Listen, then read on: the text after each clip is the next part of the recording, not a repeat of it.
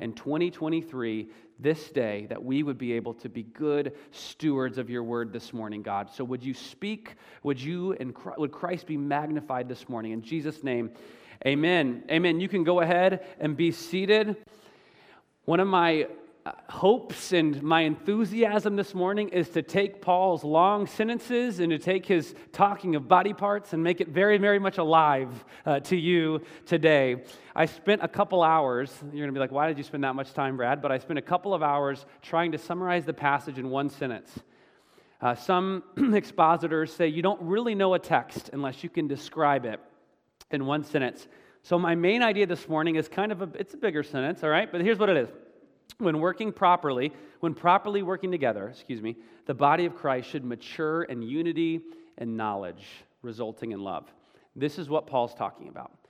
When we are properly working together as the body of Christ, we should mature in unity and knowledge, and it should result in love. Paul starts out in verse 11 by saying, And he gave you'll see here, and he gave. Who's he? It's Jesus Christ. And it's important that we remember that throughout Scripture, Paul is always trying to communicate that God initiates and we participate. God is initiating these gifts in us, and we are called to use them and participate. We're not self ordaining these gifts. God has graciously given them to us. Paul talks about this with salvation too, right? In chapter 2 of Ephesians, verses 8 through 10. By grace you have been saved through faith not by works, so that no one can boast. God initiates salvation. God initiates these gifts and wants to use us to work them out. Paul describes these four roles of church leaders apostles and prophets, evangelists, and then shepherds and teachers. I don't have time to unpack all of these, but I did want to unpack that last one. And it's actually, it's because of the Greek language there, shepherds and teachers, it's one office, it's one role. Think of it as a shepherd teacher. That, that's what Paul is saying here. And this idea of a shepherd teacher, it comes from a Greek word, uh, shepherd. Or sorry, it's a Latin word actually. It's a Latin word for shepherd, and it's pastor. That's where we get the word pastor. This is what First, uh, Peter brings out in 1 Peter 5 2. He says, Be compassionate shepherds who tenderly care for God's flock and who feed them well, for you have the responsibility to guide, protect, and oversee. So here we have this word shepherd, which is where, where we get the word pastor. And I think a good definition that Paul's trying to bring out, this is from me, but I'm just here's how I tried to define it. One who provides biblical instruction and is responsible for a church. There's a shepherding component and there's a teaching component to this.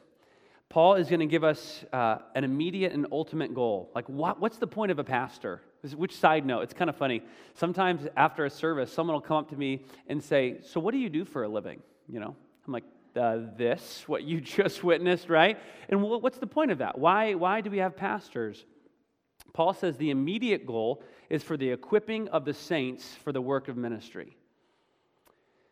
Equipping of the saints. Some of you maybe have a translation that says perfecting and it comes from this Greek word, which actually mean, means to like set broken bones into place or to mend nets. So there's this expectation that something needs fixed, right? Something needs worked out. And so that's what we're called to do as church leaders to produce strong, mended saints. And I love that word saints it, it's anyone that associates themselves with Jesus Christ. And it actually comes, actually means holy ones. Can we just, for a second, just sit there? If you associate yourself with Jesus, you are considered holy. Amen? Amen. That is a truth that should give you immense confidence and security today. So, this immediate goal, he talks about equipping, talks about saints, and now he uses the word ministry. This is really talking about service. There's a theme of servanthood and I think of all the different duties of, of the church inside this building and inside the church, but also the, the work we're called to do and serve others outside of the church. A lot of it's not highlighted on stage, a lot of it's not glamorous, but it's important, right? And Jesus demonstrates uh, this idea of servanthood. And so we're called to be humble and have uh, service. So the vision Paul's trying to bring out for these leaders is that it's not their job to do a bulk of the ministry. That's what Paul is saying. So think, think of me as like a coach and you all as like the players. And I, I probably should rephrase that as like a player coach.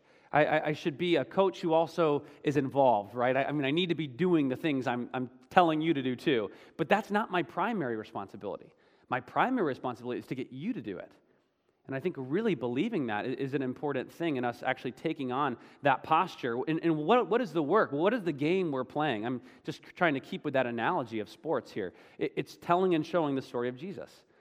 So at Fox Valley Church, my job is to help fix and mend you all to be able to go and tell people about Jesus and show the love and character of Jesus to one another and other people. That's what Paul is saying. And then the ultimate goal is for building up the body of Christ, to be expanded and strengthened for ministry, uh, to build up to completion. This is to have a healthy, vibrant church. That is uh, the end goal, the body of Christ being strong. And I'm going to talk about this more toward the end of my message, so I want to keep pressing on. Paul gives us three marks of maturity. He says to mature manhood. There's three marks to maturity, and the first one is this to is unity. He says, until we all attain to the unity of the faith. Not structural unity, but spiritual unity. It actually brings in what Paul says earlier in the book of Ephesians, chapter 1, verse 10, that, that God is in the fullness of God. He's bringing all things, He's uniting all things together. And I have to say, as I was reflecting on that this week, there was some conviction there of like, have I seen my job as a pastor a primary role to help you be united with one another? It's a powerful thought. Sure, the knowledge, that makes sense, helping you grow in, in information or even in the way that you love your spouse, so there's this and that, but promoting unity, that, that is a new kind of emphasis that it's brought to me. And we talk a lot about unity last week because it came out in this maintain the unity and the bond of the spirit of peace. And now in, in verse 13, what Paul is saying is continue on in ministry until you attain unity of the faith. And I think this is so hard. But Paul is saying if you're going to be a healthy church, if you're going to actually have growth that matters, you have to be united. And we can all probably right now, if we just pause, think of a relationship where you're like, I don't know if I'm united with that person. Maybe it's someone in your family, maybe it's someone in your church family or you're serving with or in, in your small group. In 1 Corinthians 1, verse 10, Paul is essentially begging the church at Corinth to not be di- divisive. After the first few verses, just kind of fluffing up a little bit, telling them he likes them and he cares about them, he's thankful for them, and then he says, Do not be divisive he's uh, getting this word of division. It means to tear. So Paul's saying you're tearing each other apart, but you need to have the same mind and the same purpose, which we talked about last week, having one hope. And as I was reflecting on this, I was reminded of a book I read about human behavior probably a year and a half ago. And it talked about the way we interact with one another. And it was not a Christian book, but, but I do have a, a takeaway. And that is when we are in a difficult situation, we attribute it to our external factors. And when someone else that we know is in a difficult place, we attribute it to their internal factors. So let, let me tell you what I mean. Let's say I pull up to a red light in my van, my uh, Kia Sedona, right? I pull up and there's a red light and I just lose it on my kids. I turn around in anger and I yell at them. I am going to associate that anger coming out because I didn't sleep well last night because one of my kids was sick, and I um, that maybe the kids are throwing food at me in the back of the van, right? And there's this frustration or work stressful, and that caused me to get angry. But if you're in the car next to me and you witness me yell at my kids, you're, you're thinking two things. That guy has an anger problem and he's a mean dad, you know? You're associating it to my internal uh, factors. And this is a really, really dangerous thing. And I think a, a simpler way to put it is do you assume the best in people? Right? When someone parents in a different way than you do, do you think, well, their kids aren't potty trained because of the way that she is a mom and, and, and teaches them? Or do you consider maybe there's external factors contributing to why someone's not potty trained? I mean, I could go on, and I got young kids, so that's one of the first things, potty, that comes to my mind, right? But, but we could go on and on about the different ways that this gets unpacked. I, I really I, I want to tell you, and I'm telling myself this too stop. Stop assuming the worst. Paul says if there's anything worthy of praise, anything pure, think about these things. We need to stop uh, divisively thinking and assuming that when someone acts a certain way, it's inherently about what's inside of them in their own heart. Maybe there's other things going on. In fact, I will tell you, there probably are other things that are going on. And if you are, are struggling as you think of, of this person that you don't have unity with, I want to give you a homework assignment, and it's Psalm 133. Psalm 133. Read it. It's rich in content, and it's like three verses. So, super uh, short homework assignment, but I want you to meditate on it. it. It talks about these people that are totally different and how beautiful it is when they dwell together in unity. That's the first mark of maturity. The second mark is knowing Christ. Paul says, the, of the knowledge of the Son of God. When church leaders are fulfilling their roles, equipping the saints, Christian maturity increases in knowledge of Christ. Some people think doctrine is divisive, but it's not. Doctrine's important. People are divisive as they argue about it. Knowing more about God should actually make us grow in unity, not division, right? Imagine that. And as leaders, as, as we try to grow your knowledge of Jesus, we do this in, in different ways at Fox Valley through worship services, whether it's in a call to worship or scripture in a song or the theology of a song, whether it's the, the, scriptures as we read them this morning. I am bringing you scripture. My wife asked me yesterday, How do you feel about your sermon? And I said, I'm, I'm preaching scripture, so I feel pretty good about it. I'm just going to talk about God's word, right? There's a level of, of, that you can trust that we are going to bring that to you to help you have knowledge of the Son of God. We have Equip You classes, Journeyland is teaching about Jesus, all these various ministries, but God's word has power. Colossians 1:28 says, Him we proclaim, Jesus, warning everyone and teaching everyone with all wisdom, that we may present everyone mature in Christ.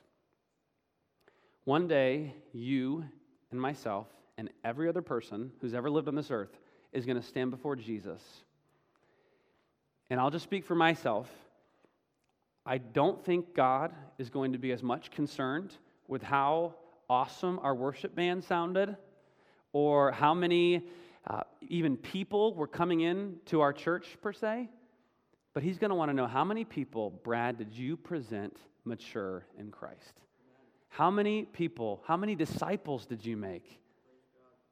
That's what we're going to be asked when we meet our Maker one day, which leads to this uh, third mark of maturity that Paul brings out as growing in Christ likeness. He says it to the mature manhood, to the measure of the stature which belongs to the fullness of Christ. God's people are brought to maturity according to the measure of Jesus. What this means is Jesus is the standard.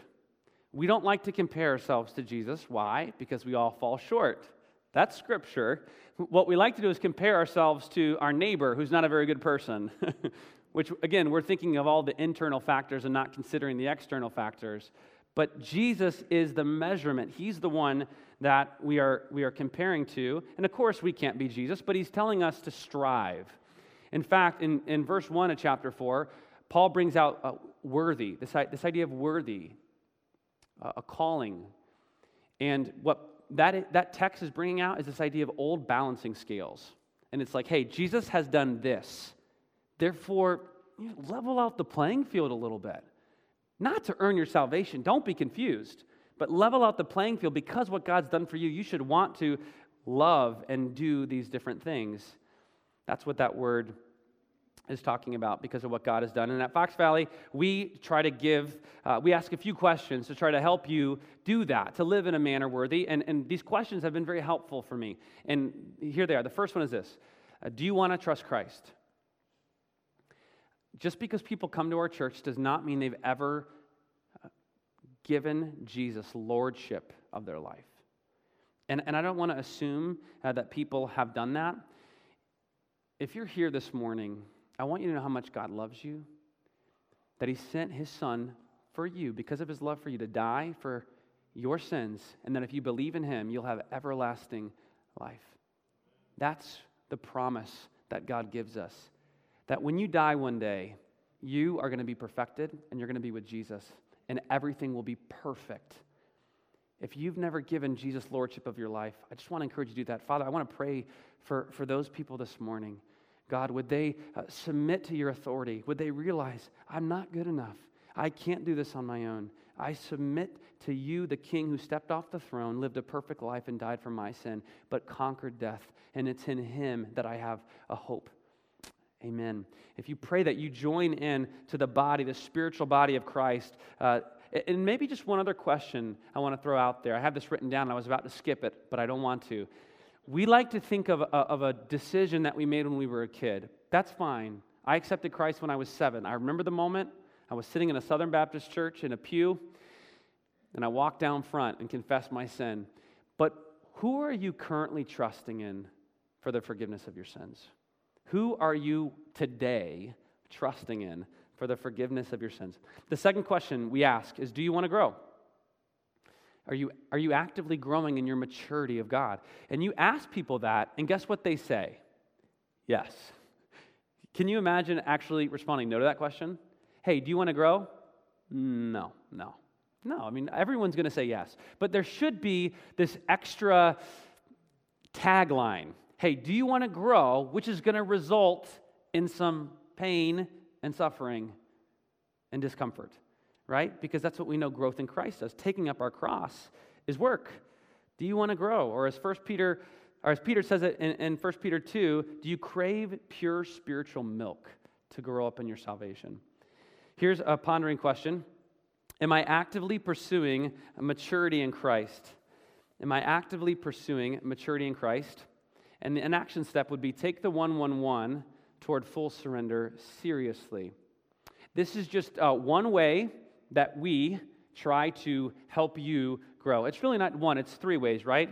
It's almost like we represented the Trinity in kind of a cool way here by talking about this, but it's, it's the 111, just three things that you can do to grow as a Christian to mature. And the first one is just come to a service, be a part uh, of God's teaching and a part of, of communion and these different things that take place, the one another's. Right? Another one is being a life group. You can't do life alone. That's not what God created you for. So be in a, in a group. But the other one is to serve. Find a place to use your spiritual gifts at Fox Valley Church. And we say, we've said this many times, and, and I believe it's true, and that is the best life on this side of eternity is to surrender your time, your treasure, your talents, your hopes and dreams to the plans and purposes of God. I believe that that's true. Some of you see other people's Instagram accounts and you think, man, they have a good life. Right? Why is my life more challenging? Read Psalm 73. That might help. That was free. That was just an extra tidbit. Psalm 73. But I believe in, in my core the best life on this side of eternity is one of surrender. Palms up. That's the last question we ask. Do you want to be fully surrendered? Not perfect, but are you willing to step into whatever God's calling you in your life? I believe that's the best life. Paul uh, brings us now into some responsibility that we have as a church in this next section. And the first one he says is uh, responsibility to prevent doctrinal instability. doctrine is so important, right? Our theology, our scriptures, our belief about God, one faith. Doctrine is, is very important. And Paul is saying, don't be like children, tossed to and fro by waves and carried by every wind of doctrine. What does Paul mean? He's saying immaturity in Christian doctrine makes the church like gullible children who are tossed helplessly by and deceived by false teachers. And this phrase, tossed to and fro, it actually is the same phrase that's used in Luke chapter 8 when the disciples are worried about their life because there's a storm on the Sea of Galilee and Jesus is sleeping and they're freaking out. They're, they're, they're being tossed to and fro. Just to give you a, a little picture, if you've ever been out at sea and maybe there's a storm or you've just watched movies, people just end up in some random location. If you follow every wind of doctrine and human reasoning that comes, who the heck knows where you're going to end up one day? That's what Paul is saying. And, and here's something specific I want you to hear. Don't confuse growth with movement. Movement coming, uh, moving on different opinions and ideas about things sometimes is a good thing and sometimes it's a really bad thing. As culture presents a lot of movement, be careful that you're not seeing that as growth if it's not really growth. That's a dangerous thing. The strategies of instability come, Paul says, by human cunning and craftiness and deceitful schemes. Right, these strategies are strong. Some translations say the trickery of men. It's this idea of, it comes from this idea of faulty dice, that someone is using faulty dice to make sure they always roll the right and correct number that they want, so the other person can't win. That, that's where this idea is coming in. The Apostle John gives us an idea of how we can recognize what's of God and what's not of God. He says this in 1 John 4 1 through 3 Dear friends, do not believe every spirit, but test the spirits to see whether they are from God because many false prophets have come out into the world. This is how you recognize the Spirit of God. Every spirit that acknowledges that Jesus Christ has come in the flesh is from God. But every spirit that does not acknowledge Jesus is not from God. This is the spirit of the Antichrist, which you have heard is coming and even now has, is already in the world. We could talk a lot about that passage. But what I want you to do is when you hear a teaching, whether it's in a conversation or a pastor or you're looking online, whatever it is, is it aligning with Scripture and promoting the truth about who Jesus Christ is? There are a lot of false teachings out uh, there, and, and, I just wanted to bring a few. This is not an exhaustive list, but, but this is uh, part of, of what we see. The first one is this God's will be that I am blessed with material possessions. Eh, right? False. That is not true. We call that the prosperity gospel. Uh, what's true is godliness with contentment is great gain. What's uh, true is to not store up treasures on earth, which will perish, but to store up treasures in heaven. Jesus didn't come to give you health and wealth now, He came to save you from your sins so you can have eternal life with Him.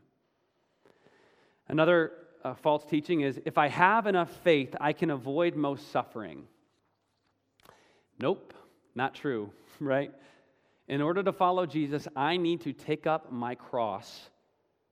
It's commendable, it's commendable before God to suffer for doing good. A third false teaching I need to be rescued from unhappiness and failure in life. This is a common one.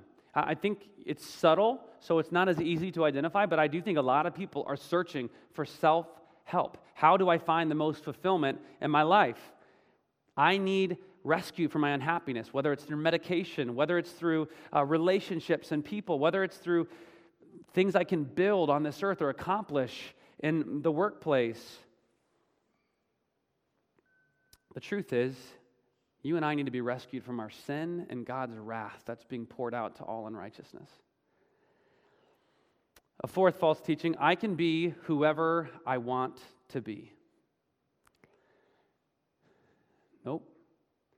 The truth is, my life is not my own. I was bought at a price, and I need to glorify God in my body. These are not popular, worldly beliefs. How do we as a church stand firm in the truths of Scripture and the gospel of Jesus Christ?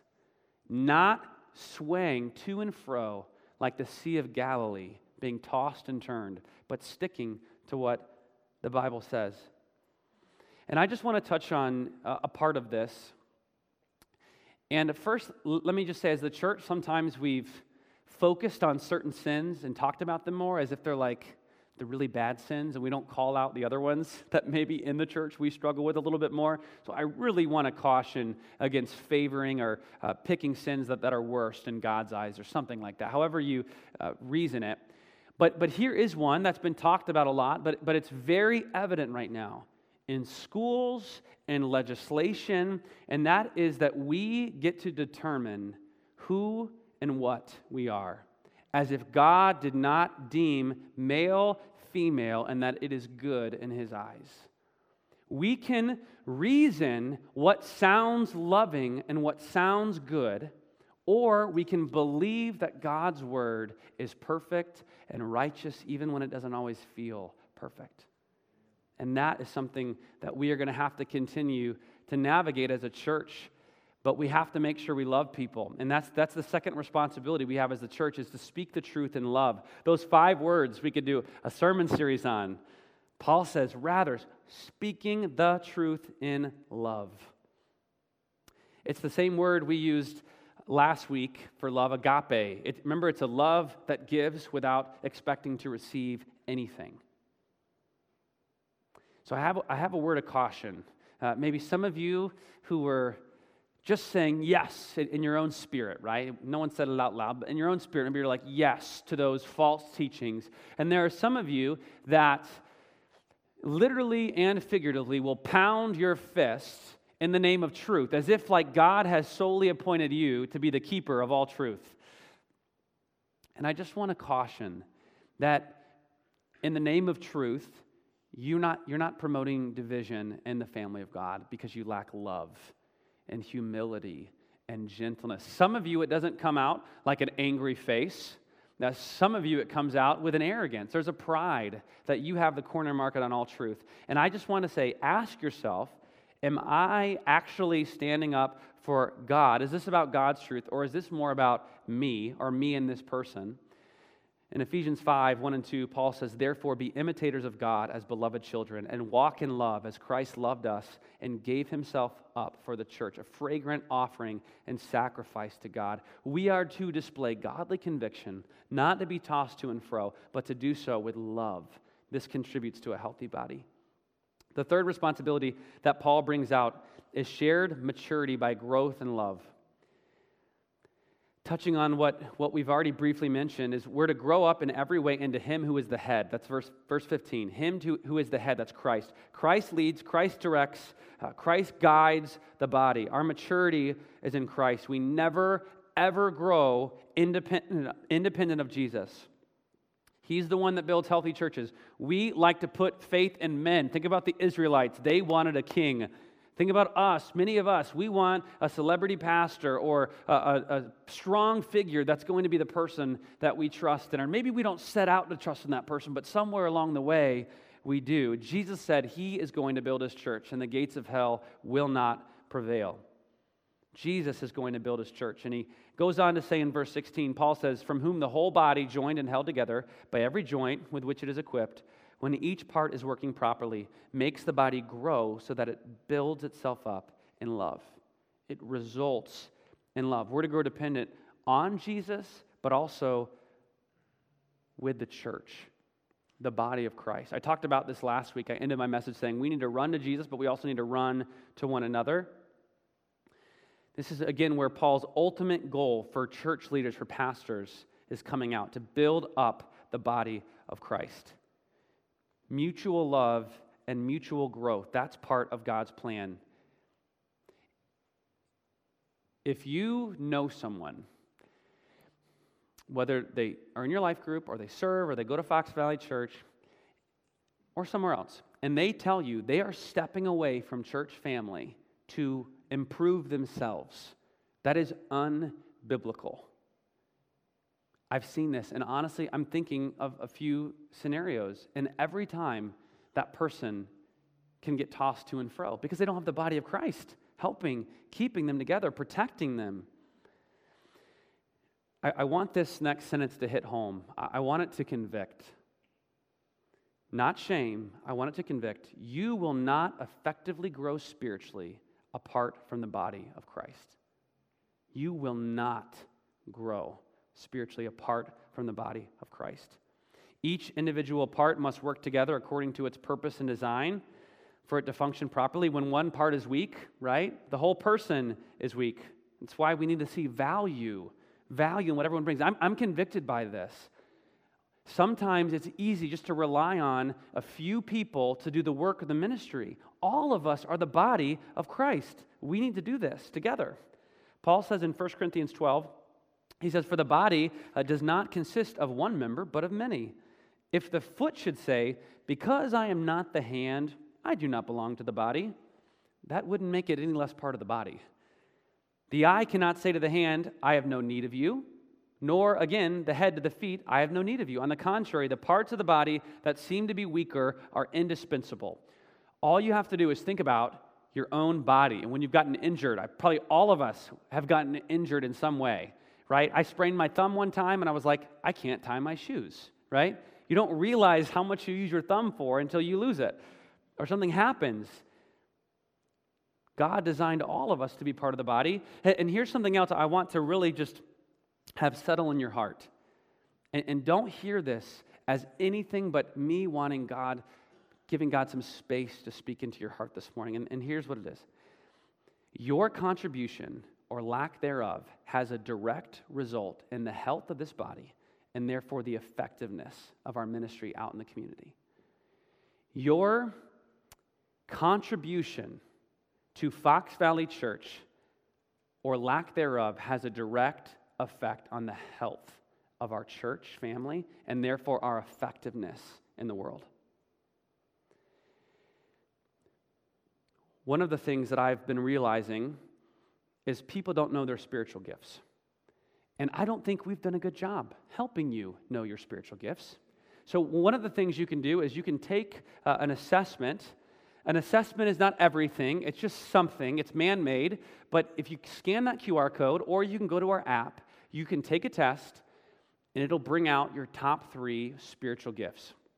And you can begin the process of saying, How has God uniquely created me in this body?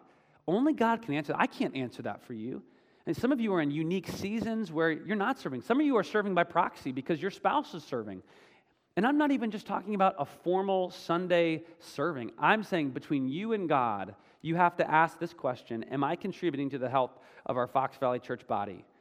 Am I contributing to the health of our body? You can take that test, tell someone about your gift. Tell a pastor, tell a volunteer, tell just a friend, here's my gift. How do you think I could use this at church in a way that's going to honor God, to build others up in love? The early church had a beautiful uh, display and demonstration of God bringing unity and, and oneness. And as they're growing together and maturing, it's resulting in love. In Acts chapter 2, 44 through 47, it says, All the believers were together and had everything in common. They sold property and possessions to give to anyone who had need. Every day they continued to meet together in the temple courts. They broke bread in their homes and ate together with glad and sincere hearts, praising God and enjoying the favor of all the people. And the Lord added to their number daily of those who were being saved. saved. When I look out on how this a church was living out this healthy, vibrant life, I, I see a few things demonstrated. The first is shared unity, everything in common. Everything in common. It's our text last week one Spirit, one baptism, one faith, one Father. It says, or I put a giving heart. They demonstrated a giving heart, gave to anyone who had need. A worship and prayer in the temple court, fellowship, broke bread and ate together. And you know what happened when they did this? People were getting saved left and right. The Lord was adding to their number daily. They were modeling healthy church, church growth. And we should strive for this, Fox Valley. But I think what's important and what I'm convicted about, and I want you to know, is we all play a significant role. You are part of the body. You can't say to another person, I don't belong. You can't think of yourself as less significant because that's not how God made the body. We all play a role and we're all submitting under the lordship of Christ. And I do have to say, although I've been convicted about it, that maybe we haven't done the best job of helping train. At the same time, I see so many healthy aspects of Fox Valley Church. I believe we are a healthy body. I see it. I see it in unity. I see it on our staff team and our elder board, the way that they love people, one another, and also help lead our church. Now, I see this in life groups people coming around people who are having a hard time and bearing with them in love, people who are considering others above their own interests. I see this uh, with our life shepherds as they gather together a few times a year and just pray for our body and try to be equipped to better lead their life group. God has blessed Fox Valley Church. Do you believe that? Do you believe God has blessed our church family? I do. And, and why? I believe that God has blessed Fox Valley because we honor the name of Jesus Christ. In a world that is tossing ideas and notions to and fro, we have honored the centrality of the gospel. And the gospel message will not fail and will not bend to people who try to do it, any leaders, anybody. It won't. It will not fail. And I just think about Jesus Christ. I, I want to end with this. Jesus Christ, why, why do we talk about him? Why do we make much of him? He stepped down from a throne of glory and he came down to a cradle in the dirt. He did not despise the cross. He took on our suffering on the cross when we didn't deserve it so we could have eternal life with him. He conquered death. He is our true king. He is who we worship and who we praise. And now, Fox Valley, we get, I've said this a couple times this morning already, the privilege. We are the church of God, the family of God, the body of Christ, and we get to extend this message to other people and love one another we have the privilege with the Spirit of God inside of us, lighting the flame of ministry to be working in what God is doing and what He's called us to do. That is a privilege. Um, Father, I want to thank you for the privilege that we have as the church of Christ. I thank you for Fox Valley, for the leaders who have gone before the people the body who has stepped in to make the church what it is today. It's not perfect, God, but we honor the name of Jesus. Would you help us love one another well by doing these things, growing up in maturity and knowledge in the Son of God and the character of God? And would we do it all because you've initiated the work in Jesus Christ, our true King? We pray this in Jesus' name. Amen. Amen. Family, I want to invite you to go ahead and stand now. We're going to close worshiping our King. Let's enjoy our Savior as we praise Him this morning.